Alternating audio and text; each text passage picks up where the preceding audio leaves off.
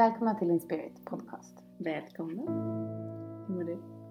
Jag mår bra och jag, eller... mm, vad fan. Jag vill ju prata om, okej. Jag, så här, jag mår bra. Ja. Jag, känner- min själ är lite frustrerad på den här eh, som jag började säga till dig och sen så avbröt jag mig för jag väntade på podden. Mm. Nej men att jag känner att eh, jag har väldigt mycket kraft i mig och jag känner inte att den mottas socialt. Mm. Eller jag känner att jag har svårt att um, få vara i min kraftfullhet. Kan du För- relatera till det? För att folk inte kan ta det. Ja, att det jag blir känner- för mycket eller för lite. Jag känner att när, när man har liksom heta diskussioner eller så att ibland det upplevs så här, oj, var inte meningen att göra dig irriterad eller som att jag skulle vara liksom aggressiv.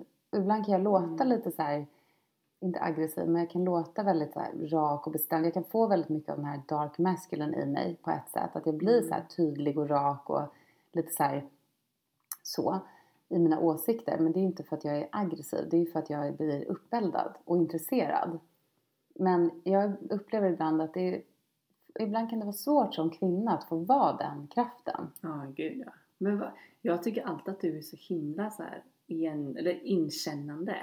Mm. Och skulle aldrig liksom gå över gränsen Fast det är, det är jag ju men- inte. Ibland är jag ju liksom nej men så här, obalanserad. Och, Mm. Eller bara släpper taget om reflektion och bara är så här, mig själv. Och ibland kan jag uppleva att det blir att jag missförstås. Och det gör mig lite ledsen. För jag blir Mm. så här, måste hålla tillbaka mig själv. Och liksom hela tiden vara i den här reflektionen. Mm. Jag har upplevt det två gånger nu i helgen att, liksom, att det blir fel. Eller så här, att, att det blir missförstånd över, vad jag, över min kraftfullhet. Mm. Jo men jag kan verkligen känna, jag har ofta fått höra att jag kan bli så arg. Så här, Matilda nu får du inte vara så arg, inte bli så arg. Och då har jag haft världens största skäl att vara arg. Alltså det är så solklart att så här, hade jag inte blivit arg då hade jag ju varit en känslokall psykopat typ. För det har varit jättekonstigt.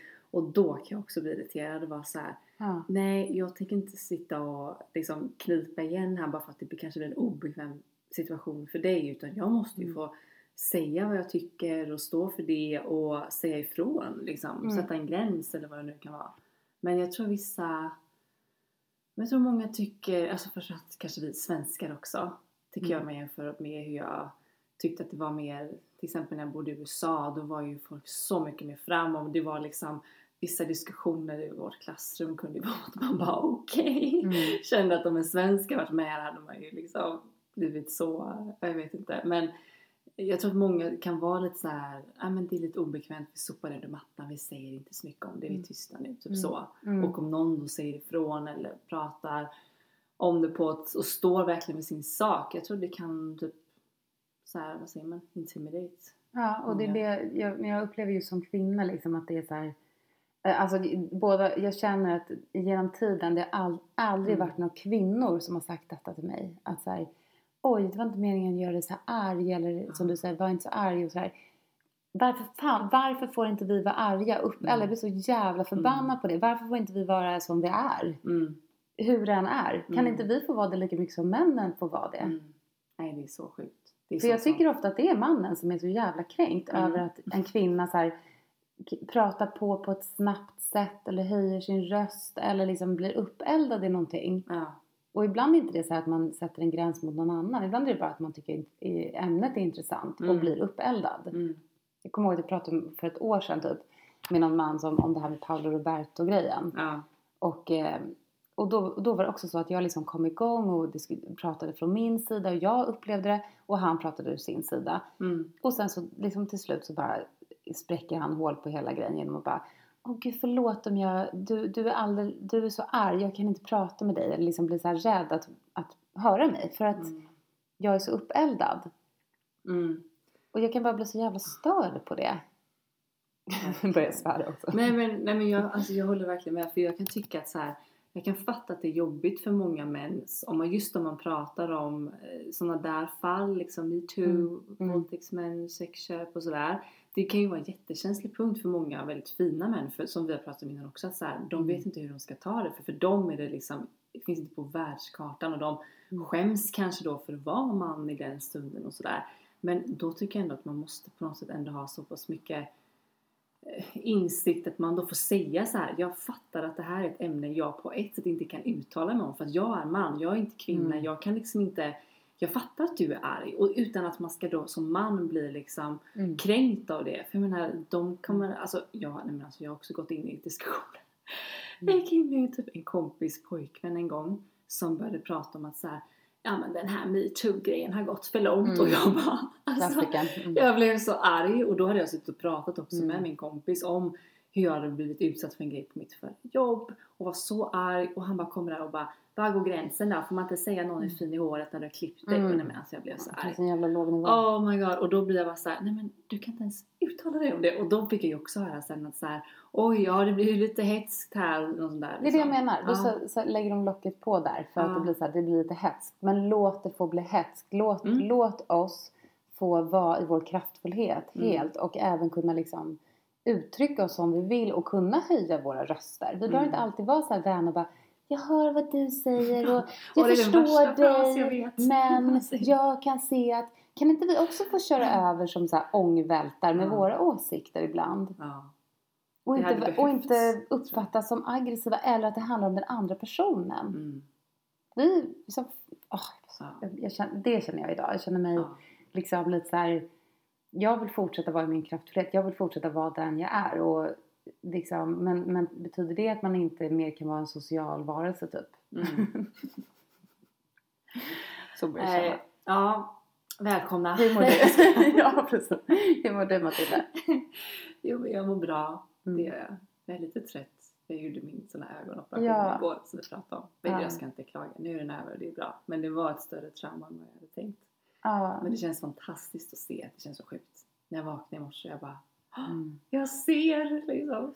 Nej men jag hade inte förberett mig alls. För de hade sagt mycket så här, "Nej, men det här är det är jätterätt process och Mm. bla bla bla liksom. Och jag hade, jag med lite så här fundersam kring andra saker runt omkring. Så här, kommer den kunna bli av? Får man göra en del undersökningar och så innan? Och liksom, kommer det gå att funka med betalning? Mm, Alla sådana Mm. där praktiska saker mer innan. Eh, men sen så när jag satte mig där och de började då var det verkligen så här okej det så sjukt. Jag kände min kropp stängde av för att Mm. jag var inte beredd på att det skulle vara ett sånt stort ingrepp och jag kunde ju, ja, varning för känsliga lyssnare men känna hur de skar i mitt Åh. öga liksom. Och jag var ju tvungen att titta rakt in i en lampa som var starkare än solen typ. Ja. Och inte blinka och de sköljde massa grejer och torkade och det var massa instrument i ögat och det tog ju typ 20 minuter för varje öga. Det kändes som Mm. längre men jag tror det var en kvart, 20 minuter. Mm. Eh, så jag var helt i chock efteråt och när jag ringde så till familj och så var det bara Mamma allt har gått jättebra Mm. så här, men jag såg ingenting då utan synen kom efter typ två timmar. Men sen på kvällen så började jag skaka och darra och blev så trött och insåg att det var typ adrenalin och massa Mm. som lämnade kroppen för jag Nej men jag var i sån chock för jag, jag fattade att det skulle vara sånt ingrepp.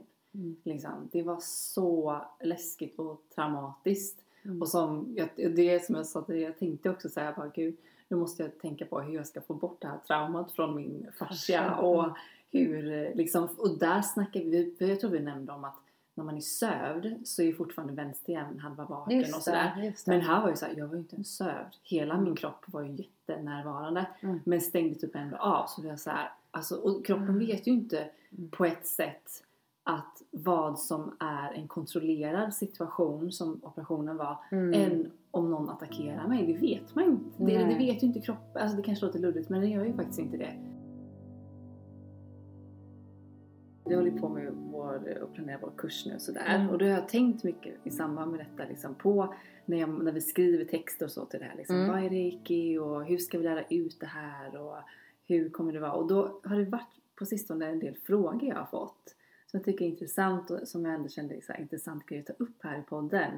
Eh, för det är just det att jag har märkt att en del kan säga, och jag vet att en del har kanske sagt det för att man inte helt, eh, man, man menar inget illa och man kanske inte helt är insatt i liksom, energier och sådär utan Mm. att jag, sätter mig på en pedestal Mm, bla, bla, mm. men så här, att man just kanske då säger liksom någon sån här om att ja men hur länge har du hållit på, hur starkt är ditt flöde eller ja men du hade lika starkt flöde som den personen Ja, jag kände precis. eller Mm. eller liksom sådär att man börjar typ se det som att reiki, alltså ju längre du har hållit på eh, eller ju, när, ju närmre Usui liksom grundare, Mm. eller så här, du är i din, dina mastrar eller ledet eller vad man ska Mm. säga desto starkare flöde och sådär och jag vet inte om jag Det är inte så. Nej, men det är det som jag tänkt så här på ett sätt så här.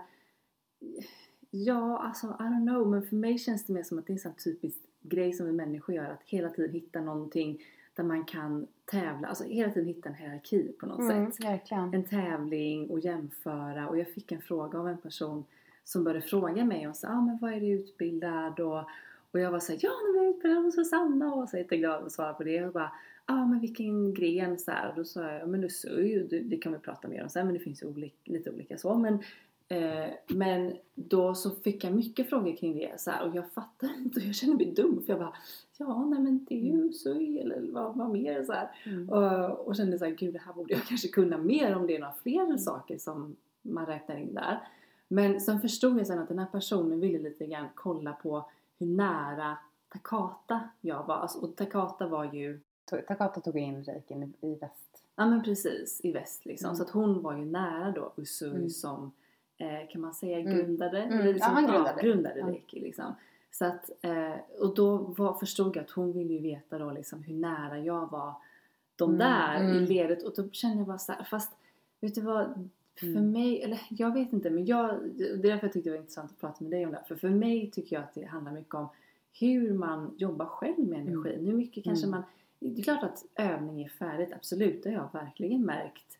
Eh, Att, och framförallt gällande typ kanaliseringen för mig kommer mer och Mm. mer och man lär sig saker runt omkring såklart som att ja men typ det är härligt med lite man kan lägga till det och man kan göra, alltså det är klart man lär sig mm, så här, med övning men jag vet inte. Sen är, ja, det är väl också så att flödet förstärks av de tre graderna. Eller vad- Ja, verkligen. Och grejen är, det är så jäkla sjuk grej att man ska säga vem var först? Mm. Vem var först? Han, han eller hon som var först, den har starkast flöde och alltså det, det är en otrolig illusion. Nej men det är en sån konstig illusion. Ja. Alltså vi måste väl alla få, vi, vi kan ju alla vara usui och vi är alla usui. Mm. Ja men för jag vi- tänker när det Nej, just men- handlar om energin. Varför, Ja. varför ska energin vara starkare för att det kommer från Mm. Alltså varför ska hans energi egentligen vara starkare? Det känns som att de lagarna gäller inte när det är Nej. energi. Och det är ju också ett sätt att så här, verkligen, liksom, ska, som du säger, skapa hierarki och skapa den här jord, jord, alltså att vi är på jorden och att det, för det är det, vi kan inte förklara den här energin och så vidare. Det är som att man försöker förklara att så här, Mm. ju närmare desto bättre, där är det mer äkta. Och det är samma sak med allt ju, så här, illusionen om hur ska en yogalärare se ut eller Mm. hur ska en healer se ut och vara. Mm. Att det är inte det det handlar om. Det handlar om intentionen i din healing. Och absolut, om du jobbar med det mycket så ökar ju flödet. Mm. Men det, jag menar, jag har ju jättemånga klienter som kommer till mig som ligger där som bara, åh jag får jättemycket känningar i mina händer av din reiki. För att deras reiki kommer igång. Mm. Alltså som inte ens är initierade. mm. Så här, man får så mycket idéer om hur det ska vara. Ja. Och så ska det vara. Ja. Vi kommer ju såklart längre och längre ifrån Usui. Men det betyder ju inte att man Mm. blir sämre och sämre. Nej. Nej men... Det skulle ju vara otroligt konstigt. Ja.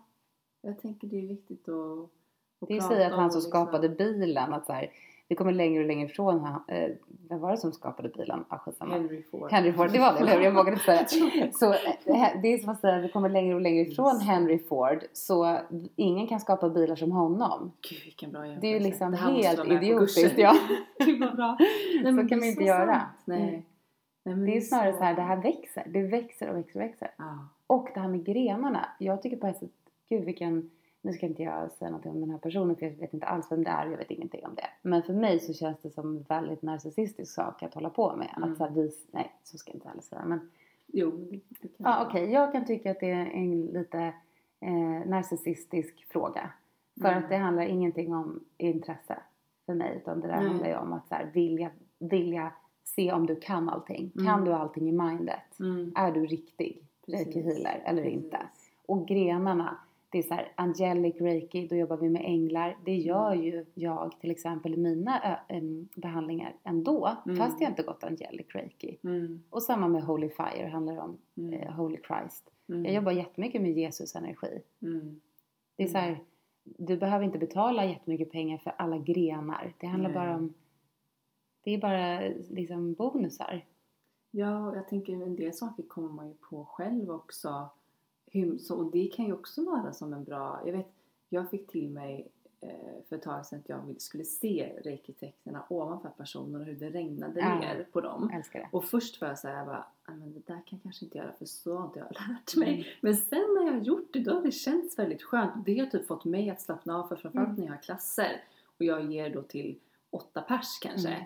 Då är det ganska skönt att kunna känna så här: okej men nu har jag de här tecknen och jag har satt dem ovanför personerna där det alltid regnar ner Ja. reiki. Så då behöver inte jag känna mig stressad. Och det, är en sån Mm. grej, det, det lärde ju inte kanske Usui ut. Men det är någonting som får mig att kunna koncentrera mig bättre på reikin och behandlingarna. Så att man kan göra så liksom. Så bra. Jag älskar Och- det. Då ligger de där och bara tar emot de här symbolerna. Ja, och det är just efter de klasserna jag får höra jättemycket att Mm. många är så här. Mm. Men gud, jag kände aldrig att du släppte taget. Jag trodde du gav mig hela Ja, tiden. Nej, men sådär. wow. Och det, det är ju väldigt häftigt då att känna så här, ah, det var ingenting som, som kanske står i reiki-bibeln liksom, men det funkar. Och jag Så tror att det är viktigt att man, ah, men kanske, och sen, ja, att man pratar om det och sen också så här, det känner jag att vi ska det vill ju vi verkligen eh, Mm. förmedla på våra kurser att så här, det ska inte vara den här hierarkin och liksom Mm. ah, jag, jag är så trött på det. Jag Vi ska, trött nej, vi måste alla skala ner det. Vi, vi har ett eget ansvar där. Så Mm.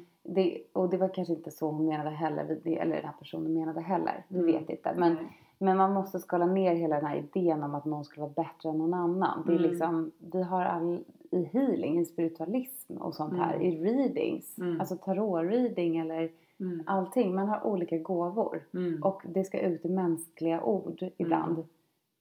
Och det kanske är där som vi är olika. Har Mm. olika gåvor. Där syns. Mm. Liksom, att Precis. en del är bättre på sin väg, bättre liksom, inom citattecken, mm. på sin vägledning. Ja. Men flödet är detsamma. Mm. Och jag vet att det är kanske är det som triggar sådana här personer. Att det är vissa saker som man heller kanske inte kan öva sig till. Mm. Vissa är ju bara naturligt bättre på att vara människor. Mm. Vissa är bättre på något Exakt. annat. Ja, men sådär. Och Älskar då blir Mm. det en grej Mm. som kanske gör att den behandlingen upplevs som härlig och Mm. stark för Mm. att man har någon annan kvalitet.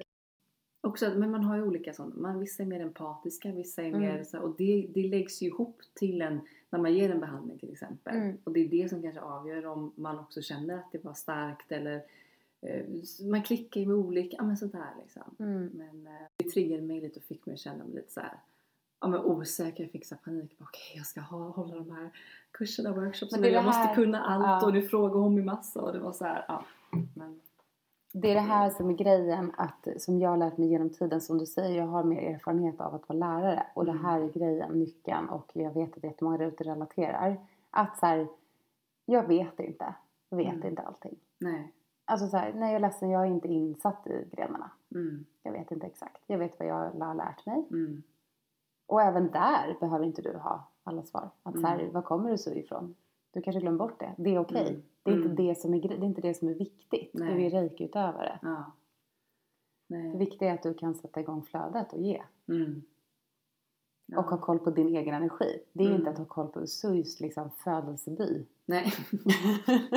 men, men i steg ett så ska man lära sig det för att det är viktigt att ha en, någon sorts grund bara. Mm. Så att vi har respekt för praktiken. Mm. Precis.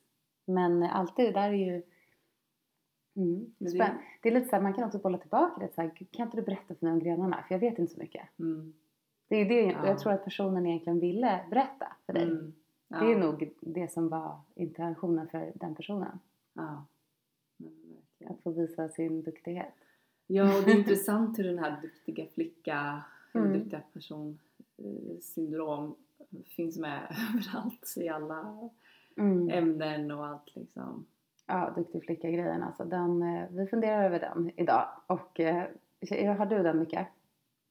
Jag har haft mer, nu Mm. har jag den inte så mycket längre. Nej. Jag har haft så mycket innan så att jag nästan skäms när jag tänker på Mm. vissa grejer. Nej, inte skäms, men jag kan bara komma ihåg hur jag var framförallt eh, när jag, under gymnasiet och mina första år i New York.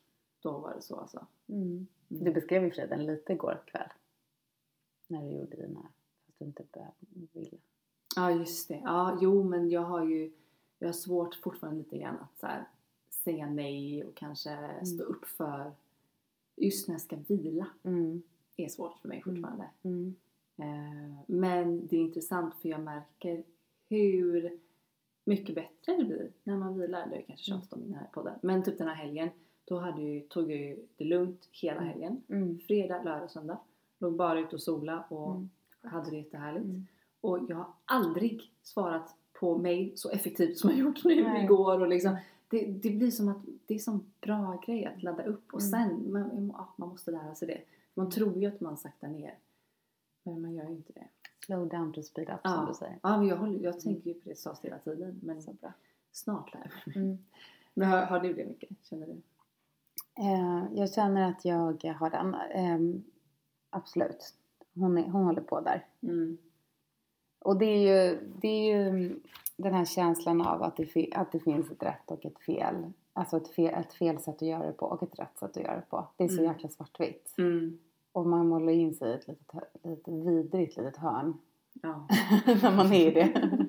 För att det är så mycket skuld och skam och liksom om du gör fel så är det ju, det är ju som att världen raseras. Mm.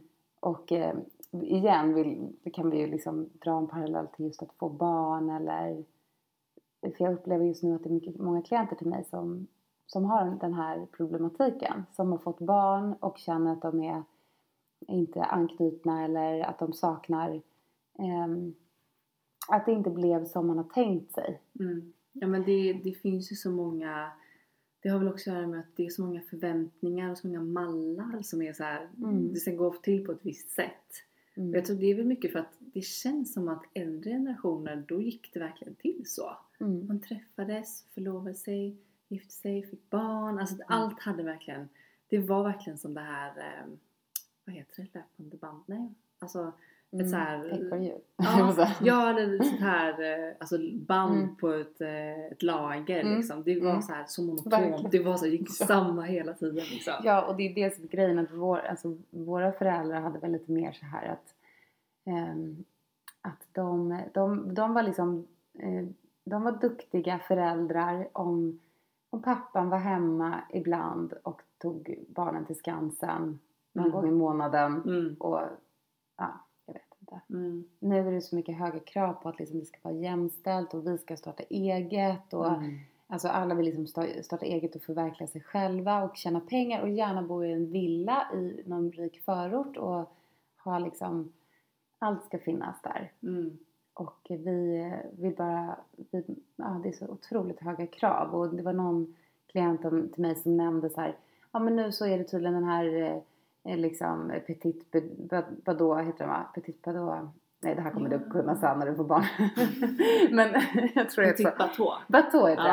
Ja. Eh, liksom att man skulle ha någon sån här sol, solhatt som alla har. Och, och det kan, gud vad jag kan relatera till det. För så har jag verkligen känt. Särskilt med första barnet. Att jag blev väldigt påverkad av, av vad, vad man skulle ha. Att det var så här, den här nappflaskan är bra och Mm. fin. Den här liksom Bra. solhatten, den här Barnvagnarna. overallen, barnvagnen och det var, jag hade fel barnvagn och kände av det väldigt mycket i mig själv. Alltså det här är inte någon annan som gjorde någonting. Det var min, Ja. jag fick jätteofta den känslan av att det var fel liksom. Det är den här med någon rund cirkel som logga. Ja, är det den? Eller bugga på någonstans. och så- Ja, det är den alltså- man ser.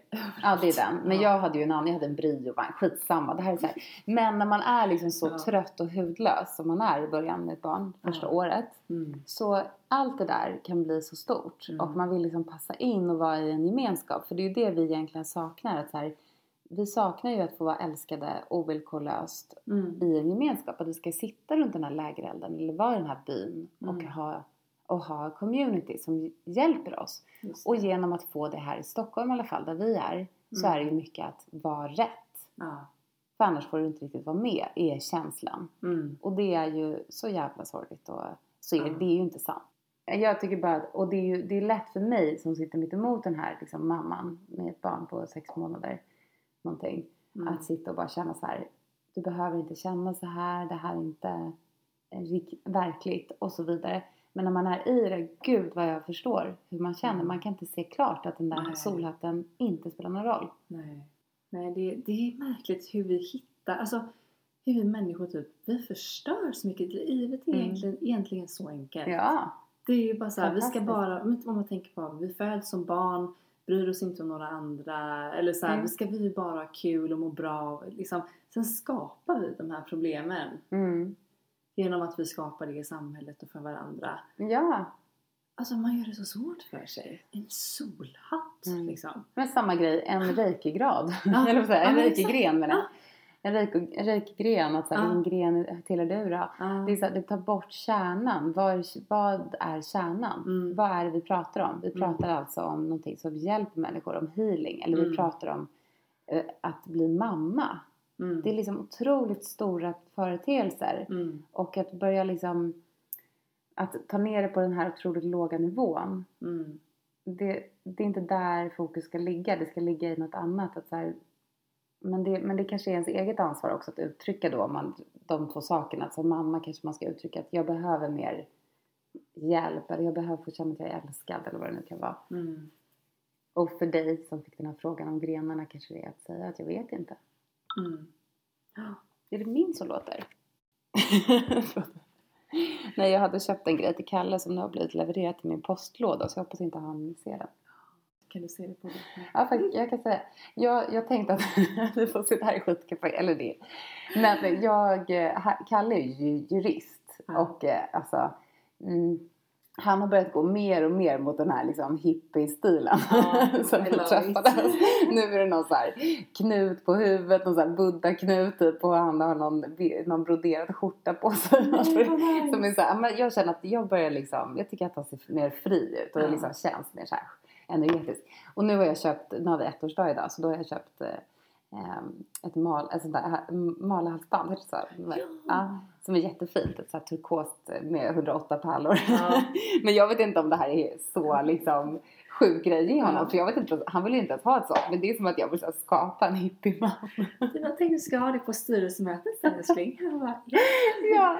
Jo, och det är typ så här, det står för new beginning. Det är väldigt fint. Och Mm. eh, jag tänker att eh, vi ska åka till Ibiza i sommar. Jag tänker att han ska ha det då. Ja, Det är fint. klockrent.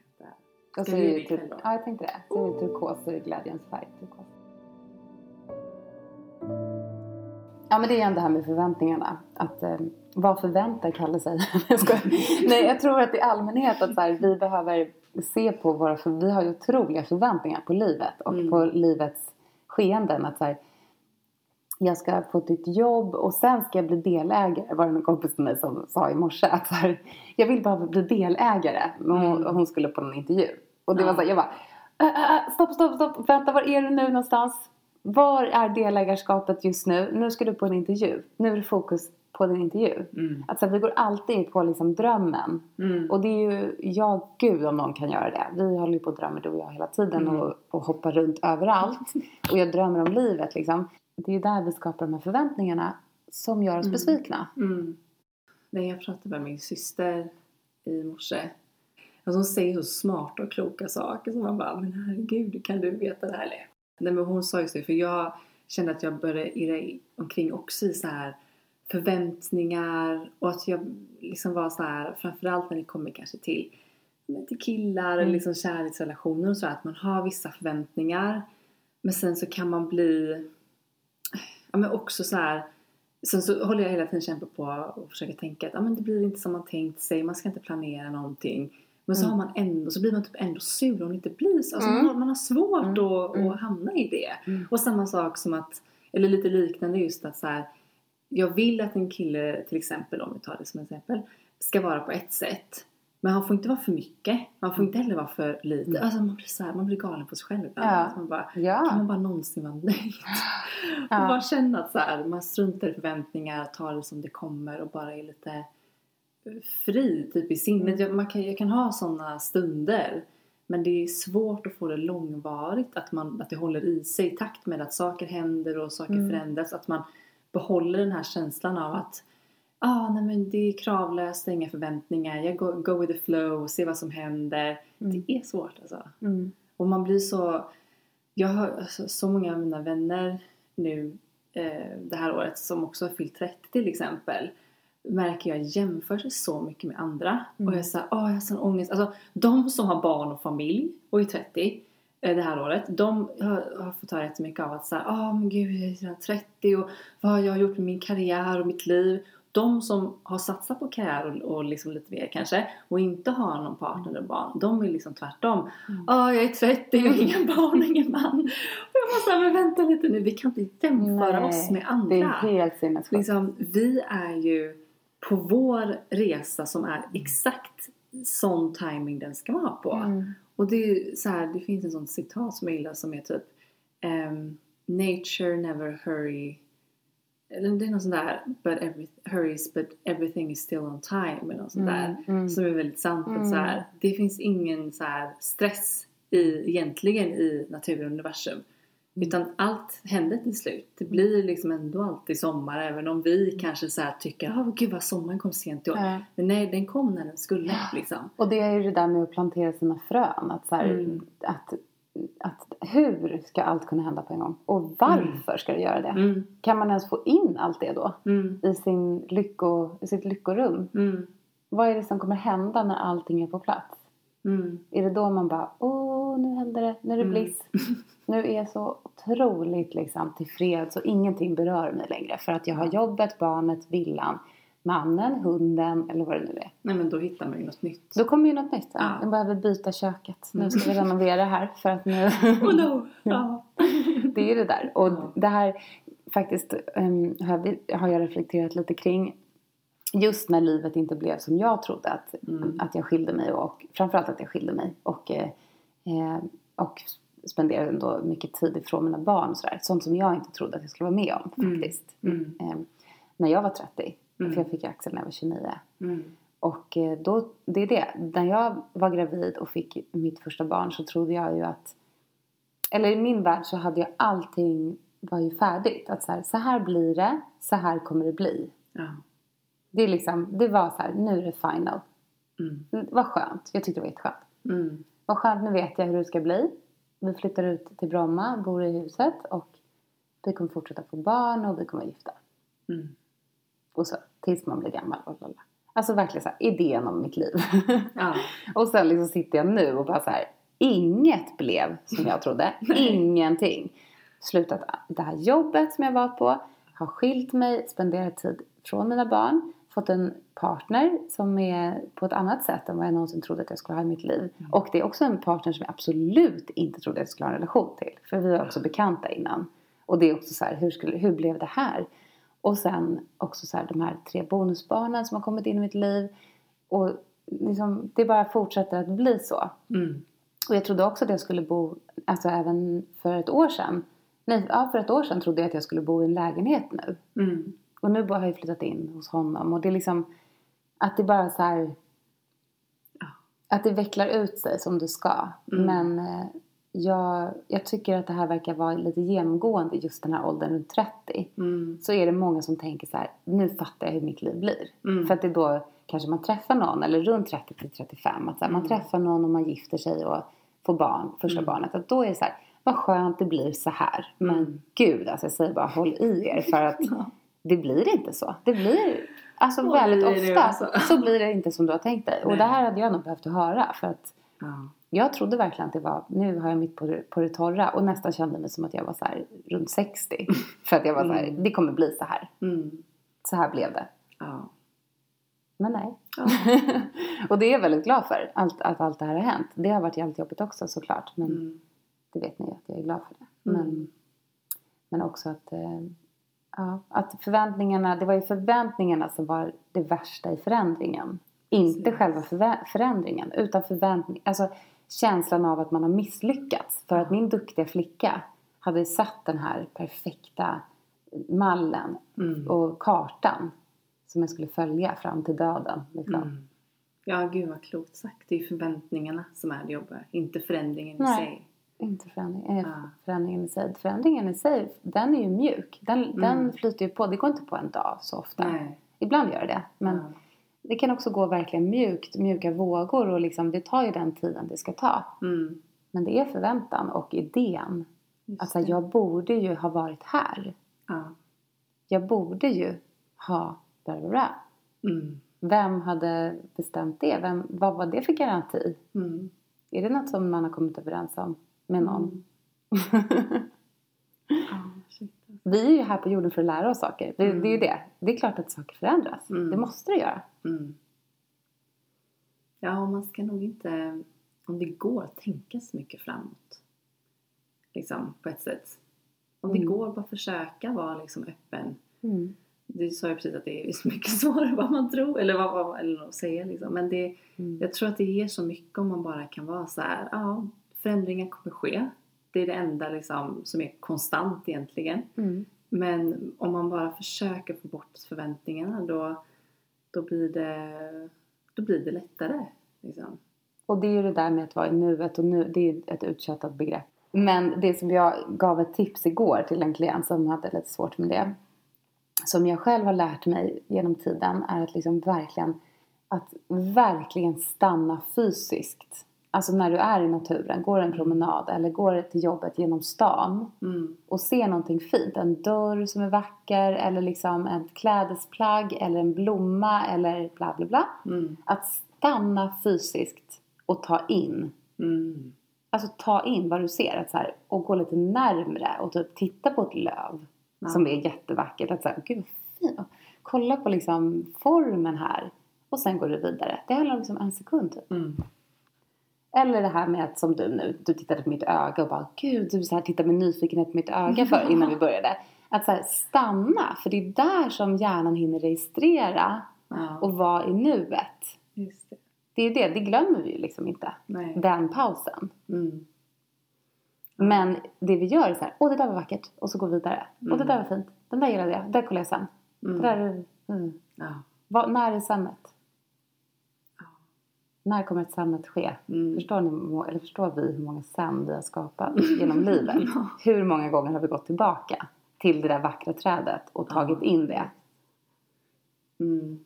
Jag har haft en grej sedan jag var liten att om det händer någonting som är väldigt härligt eller om det är en mysig stund eller vad det kan vara så tänker jag ofta så här njut nu så här, för mig Mm. själv. Mm. Och att jag ofta så här, upprepar det tills jag verkligen känner att så här, ah, nu, nu njuter jag ändå. Mm, liksom. Mm. Och det är verkligen skönt att göra det och istället för att kanske tänka så här Åh hit måste jag tillbaka, åh hit, det här måste hända igen. Åh, alltså, det är lätt att man hamnar där också om Mm. det är något bra. Mm. Att man bara tänker på hur kan jag återskapa det här så fort som möjligt. Mm. Men att man istället så här, njut nu av Mm. detta. Det kommer aldrig komma en exakt likadan stund som det här. Så det gäller bara att... Nej, och, och nu igen så pratar jag om mitt största event i livet. Tantralägret. att så, här, så. när jag var där, för det hände så mycket, jag- kommer behöva relatera till den Ja, många gånger. vill vi ju. Herregud. Men det som var så här, ett av mina största moments där var verkligen efter en otrolig liksom, dans och meditation och allt det här gick vi ut i naturen och jag bara la mig i gräset och tittade på en vitsippa i typ Mm. en, jag vet inte, en halvtimme. Ja. Alltså så här, höll, Wow. jag tog inte upp, jag tog, ville inte plocka den för det var också det att jag var ju så connected att så här, inget ska Mm. plockas från jorden. Mm. Men liksom bara så här, höll den här lilla sippan i min hand. Alltså, Mm. Fast den satt kvar i jorden. Och, för jag låg ner. och liksom tittade på så här bladen och de här skotten eller vad heter. Vad heter de där Mm. grejerna som sticker ut? Mm. och, bara, och satt och pratade med den. Alltså som en galen människa. Jag förstår ju hur det här låter. Men, men jag var verkligen så här, du är så vacker. Liksom, titta på dig. Du har, du liksom bara har exploderat ut. Ja. Från att ha varit ingenting till att bara nu är det dags. Det här var ju i april, maj. Så Mm. det var liksom den bara hade kommit upp Mm. och vände sig mot solen. Mm. Och det är ju det så här, jag hann, jag hann få in det minnet. Ja. För det fick ta sin tid. Mm. Men om vi inte gör så, då kommer vi inte komma ihåg någonting. Nej. Det, det är inte närvarande. Och för att komma tillbaka till det du sa i början så här kan man också tänka på naturen ursäktar ju sig inte. Blomman Mm. slår ju ut i sin kraft Mm. och är hur vacker Mm, och fin som helst och bara så här, ja, här är jag. Men gud, tittar det blev så solen. pirrig. så solen som en strålkastare på dem. Det är ingen blomma som så här kröker sig lite och så här, ja ursäkta jag vet att jag är jättevacker men jag ska bara Åh liksom. gud Matilda. Det här var så fint. Ja men det är, det är verkligen så. Alltså om man tänker på, tänk vilka så här grejer som finns i naturen så här. Mm. Påfågel, alla sjuka blommor, växt, alltså Gud. som man bara så här, wow! Liksom. Och vi. Vilken, ja men så kan Mm. man tänka själv också så Wow, här. vilken grej Matilda. Det där tyckte jag var jättefint. Ja men jag tänker man kan kanske jämföra så att så Mm. här, ja påfågeln ber inte om ursäkt för att den står där med sina turkosa Mm. fjädrar och ser ut som, Mm. alltså något utomjordiskt nästan.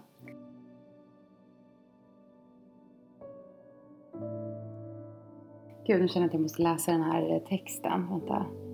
To the, to the women who are aggressive, keep being assertive. To the women who are being bossy, keep on leading. To the women who are being difficult, keep telling the truth. To the women who are too much, keep taking, taking up space. To the women who are being awkward, keep asking the hard questions. Det är så fint. Gud vad bra. Det gillar jag. Så sant. Ja. Så jag antar att jag ska försöka fortsätta vara assertive. Mm. Säger man ja. Mm. Assertive. Mm. Gud ja. Nej, men det är bara att köra på och vara sig själv. Men alltså, um, det är intressant. Mm. Intressant. Man ska inte ha så, och det är det här igen, förväntningen av hur en good girl ska vara eller hur, en, hur jag ska vara. Mm. Alltså, för det, det är ju också personens som har reagerat på min aggressivitet. Det är ju Mm. dens förväntan över Mm. hur jag ska bete mig. Och det behöver inte jag stå för. Nej. Nej. Det behöver inte jag stå för. Mm. Och jag förväntar mig ju att jag ska bli mottagen, vilket jag inte blir. Så det, det är min trigger. Mm. Och där får väl jag ansvara för att, att fortsätta tills jag blir mottagen som jag är. Mm. Ja. Nej, man ska inte be om ursäkt. Man måste typ... Ja, jag känner jag måste också bli bättre på att ta in att om, om det också är någon som säger något positivt. Jag har märkt det på sistone, jag har så svårt att ta in det. Mm. Att jag blir såhär, nej men gud, hur kan du tycka så om mig? Eller att, det är så här, det, ja, nej, man måste, vi måste alla, vi kan ha det som en liten challenge kanske. Mm. Peppa varandra på att eh, stå upp. Men säger du tack när du får en komplimang? Ja, det gör jag. Men jag känner ju typ mig lite mer obekväm än tacksam ibland. Vilket är tråkigt. Det som är grejen som man kan, jag i alla fall, eftersom det där är en typisk så här eller så här, om du har, vi har ju både du och jag en liten people pleaser i oss. Mm. Liksom. Den Mm. finns ju där. Och den är både på gott och ont och så. Men då kan man tänka, om det är svårt att ta in den här komplimangen själv, då kan man tänka så här, den här personen ger mig verkligen en gåva just nu. Det här är ju en present från den här personen. Mm. Som säger så här, gud vad du fin i håret idag. Mm. Tack för att du Mm. säger det. Det här är ju faktiskt en gåva som den ger. Mm. Och om man inte tar emot den, då är det som att säga så här, jag tror inte på dig. Du ljuger. Du bara, du, du, eh, det här är inte sant. Mm. Det är som att slänga tillbaka gåvan. Precis.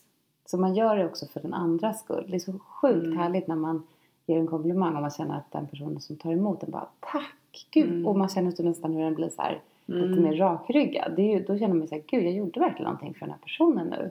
För det är det, det är så skönt att ge komplimanger till någon som tar emot dem. Mm. Så man kan faktiskt köra en pl- people pleaser Mm. grej där. Om man inte det för sig själv så gör det för den andra. Mm. Att ta in den, säg tack och, Mm. och var stolt. Mm. Det kanske var rådgivning nu. Ja men det är jättebra. Men det är ett tips, det är ett tips i alla fall. Det är jättebra ju. Ibland kan det vara så svårt att göra saker för sig själv. Då får man hålla på och reflektera vidare så att man Ja. gör det för någon annan. Ja. Till sig själv. Och man Liksom. gillar ju om man ska in en komplimang och någon bara såhär Ja men tack jag vet jag är så Ja, snygg man idag." älskar ju det. Man Tack, du är så nöjd själv. Jag är värsta hårda. Gud, det där är ju fantastiskt. Det älskar man. Ja det är ju så. Men ehm, För man slutar ju typ ge komplimanger om det är någon som aldrig kan, som blir så Ja. obekväm. Då blir det Mm. som att man inte vill göra det för den personen. För att Mm. den, den blir så obekväm. mm, Så även, då kan man sitta och tänka så här, gud vad du är fin idag. Men man säger inget för det känns Mm. inte så bra. För det blir ändå en konstig stämning. ja just det. Vi börjar runda upp nu. Mm. Jag ska bara säga det här igen med den här duktiga flickan bara. Att det Mm. finns liksom, eh, det finns, eller jag har hört någonstans, jag hörde på en, en föreläsning på Yoga Games så var det någon som pratade om, eh, om det här, om duktiga flickan. Och då var det liksom tre driv, tre drivkrafter hos den duktiga flickan. Och det är det här med att behöva kontrollera livet och måste göra rätt.